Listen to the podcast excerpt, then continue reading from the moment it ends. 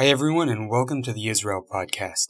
I'm Avishai Ben Sasson Gordis, and this week I'll be talking about church and state in Israel and why Israel government is facing its largest crisis in years regarding its relationship with the Jewish community in the US. We're going to have to do a lot of ground clearing, but I promise you that this story ends up with some juicy politics. Also, if you're into that kind of thing, I'll also be talking about Ivanka Trump's Jewishness. In January of 2016, after decades of political and legal battles, Israel's government approved a historic compromise that would change the physical and administrational reality in what is the most important piece of real estate for the Jewish people the western wall of the Temple Mount in Jerusalem, known in Hebrew as the Kotel. While the Temple Mount, where the first and second temples stood thousands of years ago, is the holiest place according to Jewish law and history, those same history and laws meant that for most Jews it was and still is off limits as a site of worship. The Kotel, on the other hand, as the closest outer wall to the temple's inner sanctum, was a place where Jews could come to pray and mourn the destruction of the temple. In 1948, the old city and the Kotel with it were conquered by Jordan. Only in 1967 was the Kotel captured, or liberated, depending on your politics, by Israel and the plaza at the wall's feet was expanded on the ruins of a neighborhood that had been there before and was torn down in order to create a large open plaza in front of the wall.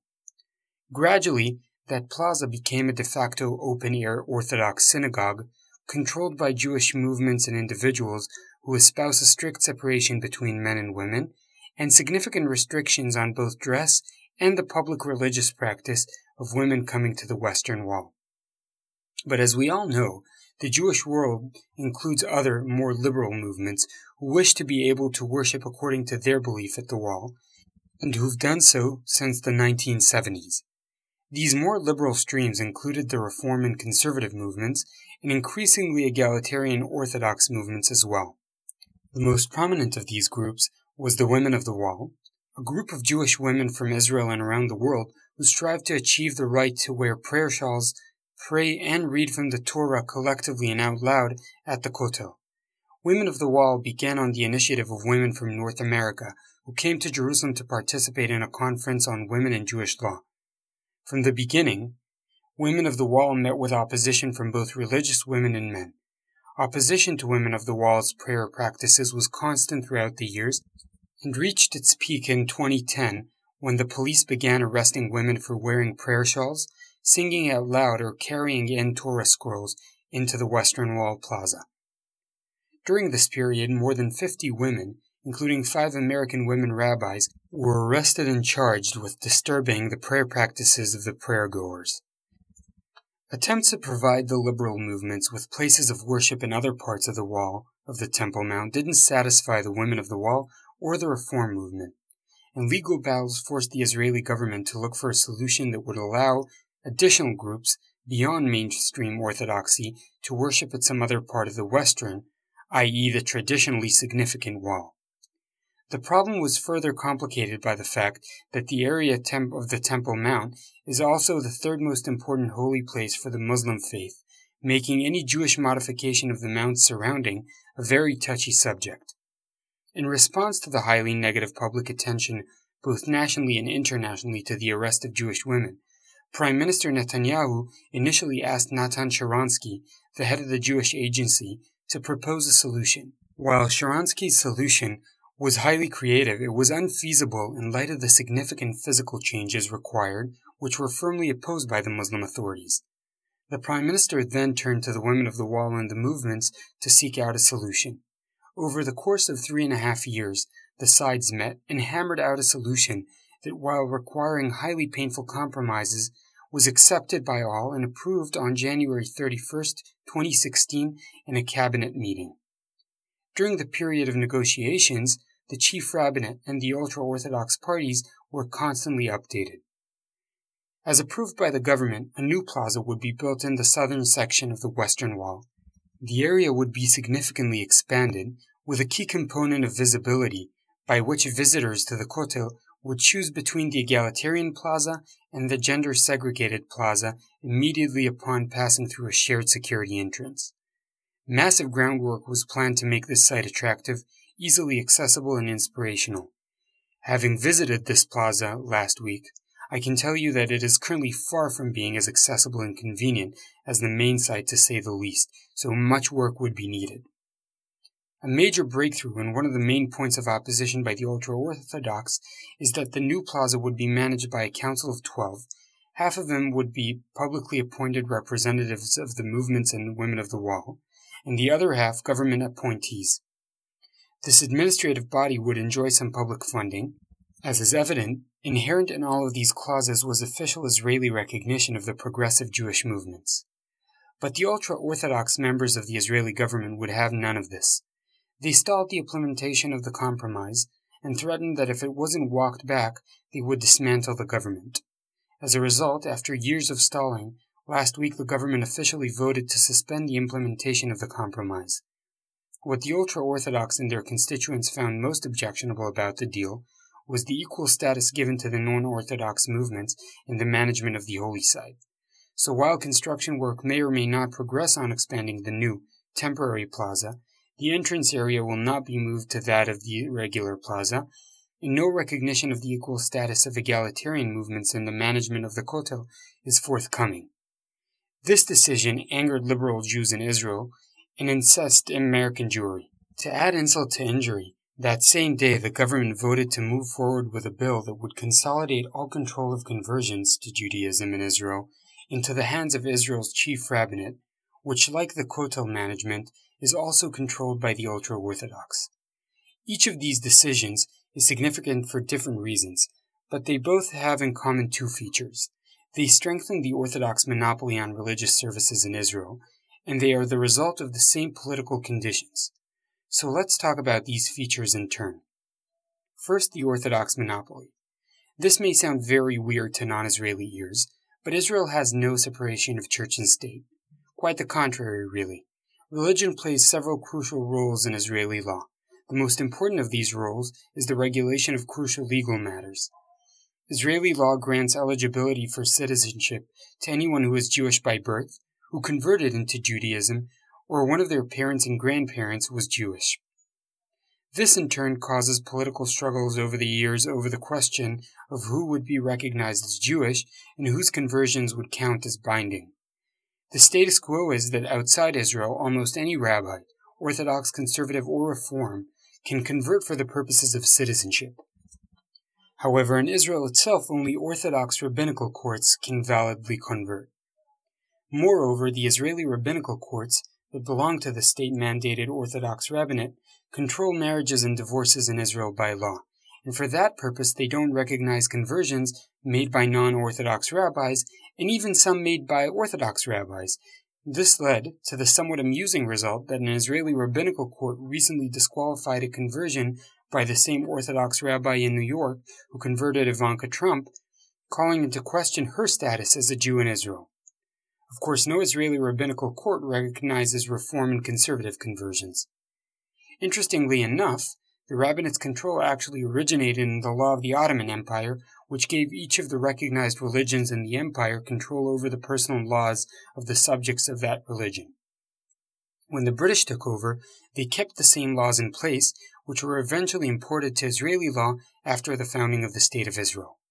In any event, the lack of recognition of non Orthodox conversion for the purposes of marriages leaves many non Orthodox converts and some Orthodox without the ability to marry in Israel.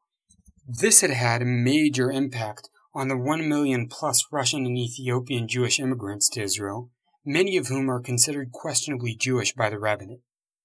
Since the non Orthodox denominations, which comprise only about 8% of Israeli Jewry, account for over 90% of American Jewry, the set of issues raised by Orthodox control of Israeli religious life is in many ways more pertinent and immediate to Jewish Americans, and thus a constant point of tension between the two largest Jewish communities in the world, in Israel and in North America. Which brings us to the two government decisions from last week. Today, the Kotel is, as I said, a de facto ultra Orthodox controlled area. Liberal Judaism is anathema to the ultra Orthodox, and even to many modern Orthodox. By scuttling the Kotel Compromise, the ultra Orthodox intended to prevent any expansion in the public presence of the liberal Jewish movements in what they see as their own playground. So, although in the case of the Kotel the issue is largely symbolic, the power play against the progressive Jewish movements is overt and intentional. An additional factor, and one that is frequently not recognized, is the fact that the ultra Orthodox primarily object to the ongoing visible presence of the women of the wall at the traditional Western Wall. It is the visible act of women claiming public space at Israel's most holy site that infuriates them.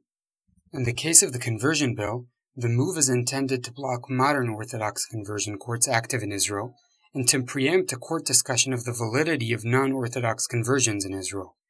Again, bearing in mind that conversions made outside Israel by non Orthodox rabbis are already recognized in Israel for the purposes of conversion, but not marriage.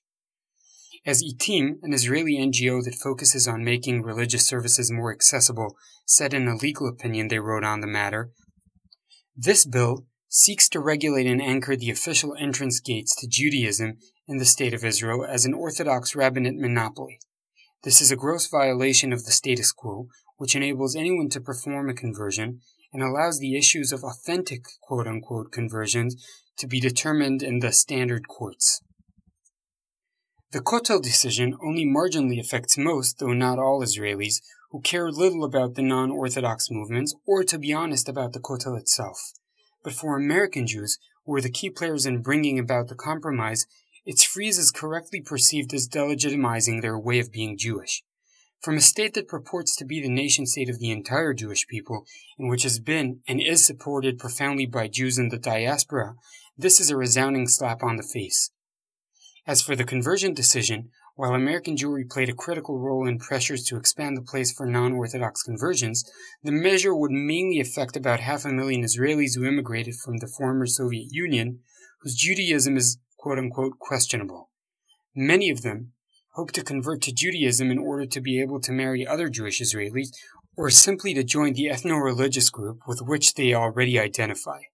But despite the important differences, the politics of both issues are roughly the same. Their heroes are a weakened Netanyahu, emboldened ultra Orthodox parties, an increasingly weary American Jewry that may have finally had enough. Now that we understand the issue, we can look at the politics. In Israel, the ruling party relies on a coalition with other parties who aren't necessarily truly like minded. Netanyahu's current government includes, among others, the two ultra Orthodox parties, Shas and Yahadut Torah. The ultra Orthodox are completely intolerant of liberal Judaism, which they view as an aberration. It was physical attacks upon progressive Jews by ultra Orthodox at the Kotel in the 1990s that gave birth to the need for a new prayer space for egalitarian Jews to begin with. When the government approved the Kotel Compromise in January of 2016, the two parties remained mostly silent in hopes that nobody would make much of it. But within weeks, denunciations of their silence in ultra Orthodox media coupled with celebrations of the decision by the liberal movements, changed their position. Shas and set out to tank the compromise, but for months all they could do was stall the decision's implementation. For a long period of time, Netanyahu hesitated to openly provoke the immensely influential American Jewry on an issue it made clear that it cared a lot about. As a result, he avoided explicitly reneging on the compromise, Netanyahu felt that he needed U.S. Jewry to support him in his opposition to the Obama administration and for their financial and all round political support of Israel. However, with the election of President Trump and with internal pressures on him rising, given political investigations against Netanyahu in a general sense that he's politically weak, his coalition members have become more vocal in making all sorts of demands. For the settler lobby, these demands focused on moves he hesitated to approve in the past, such as a bill that allows the confiscation of private Palestinian lands that settlements have been built on. For the centrist Kulanu party, this means a growing ability to use their control of the treasury to play their political base to Netanyahu's chagrin. And for the ultra Orthodox, this was an opening to regain ground they lost on church and state matters. As Netanyahu told an emergency mission of leaders from AIPAC, the influential pro Israel lobby in the US this week, it was either the wall or his government. Always the survivor, Netanyahu chose the government. Naturally, his choice infuriated the people who felt most attached to the compromise. Organized American Jewry, as I've already said, is overwhelmingly non Orthodox. It is also overwhelmingly pro Israel, and its leaders and members support Israel in Congress, local and national government, through education and philanthropy. Despite differences of opinion in various junctures, and despite being on the whole to the left of Israel's recent governments, which has been posing a growing challenge with younger Jewish Americans, the organized Jewish community in the States has stood by Israel. After their deep involvement in the negotiations and their willingness to trust that Netanyahu would stand by his word, they felt betrayed by the freezing of the compromise. Natan Sharansky, the head of the Jewish Agency, also felt deeply and personally betrayed. He invested hundreds of hours, along with the rest of the negotiating team, in advancing a solution that was now thrown into the garbage can. Yet, unlike in the past, this time U.S. Jewry seemed to be willing to exact a price from the Israeli government. The Jewish Agency, the main international Zionist organization, canceled a dinner in celebration of 50 years to the reunification of Jerusalem, in which the Prime Minister was supposed to be the guest of honor. Other Jewish organizations held meetings with the Prime Minister that, according to press releases, have been very uncomfortable. One major Jewish donor already announced that he will suspend his giving as a result. Others published ads against the decision in Israel, and some people are calling on all major donors to withhold funds until the government relents. The Jewish Federation of Chicago announced it wouldn't host any politician that supported the decisions, and the head of the New York Federation published a scathing letter against the government's moves. Netanyahu himself has been on the fence ever since the decision. His surrogates stressed that he prevented the compromise from being overturned, saving it by suggesting it only be suspended. At the same time, he blamed Jewish American liberal leadership that it was also complicit in the events by celebrating the compromise too loudly and insisting on too much. Nonetheless, he hinted that the Supreme Court can still weigh in on the decision, thereby shifting the onus elsewhere. This refers to the fact that on July 30, the court is expected to decide on several petitions that relate to the Western Wall.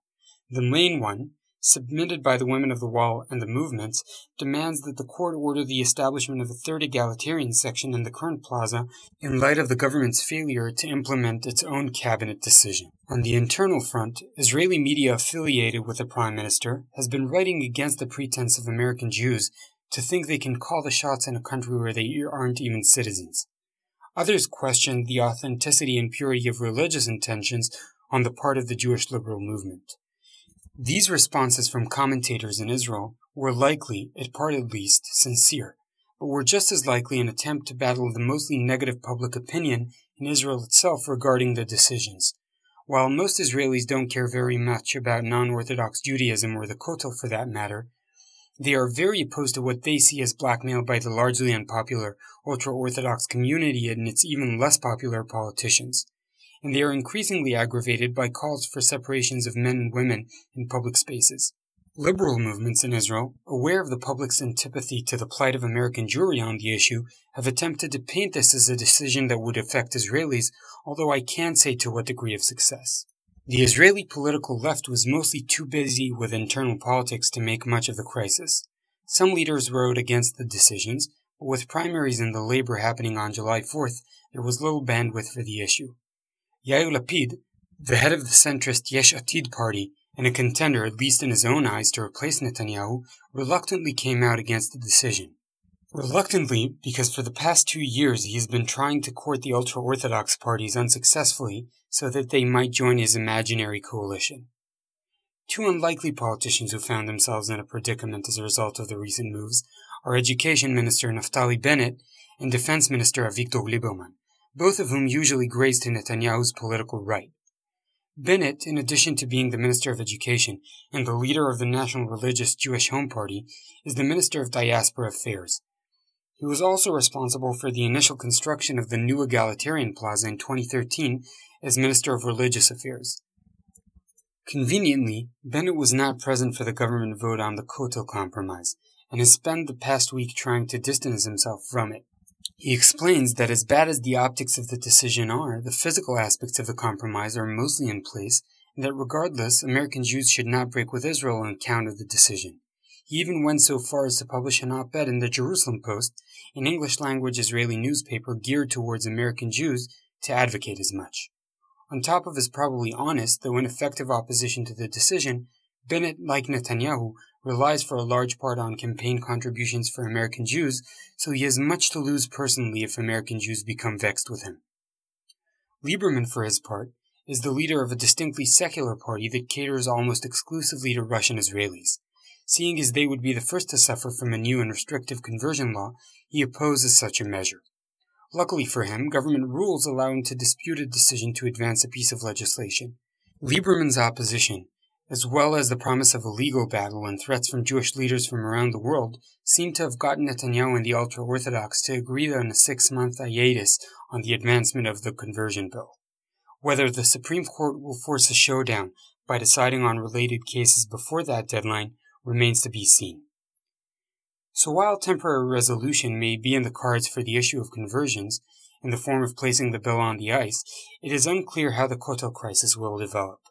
For my money, my guess is that before it is resolved, we'll witness unprecedented pressure from American communities. Whatever trust Netanyahu still enjoyed in the Jewish establishment will mostly be gone. This will deepen the existing gap between the Jewish worlds of Israel and the U.S. To what effect, I don't know.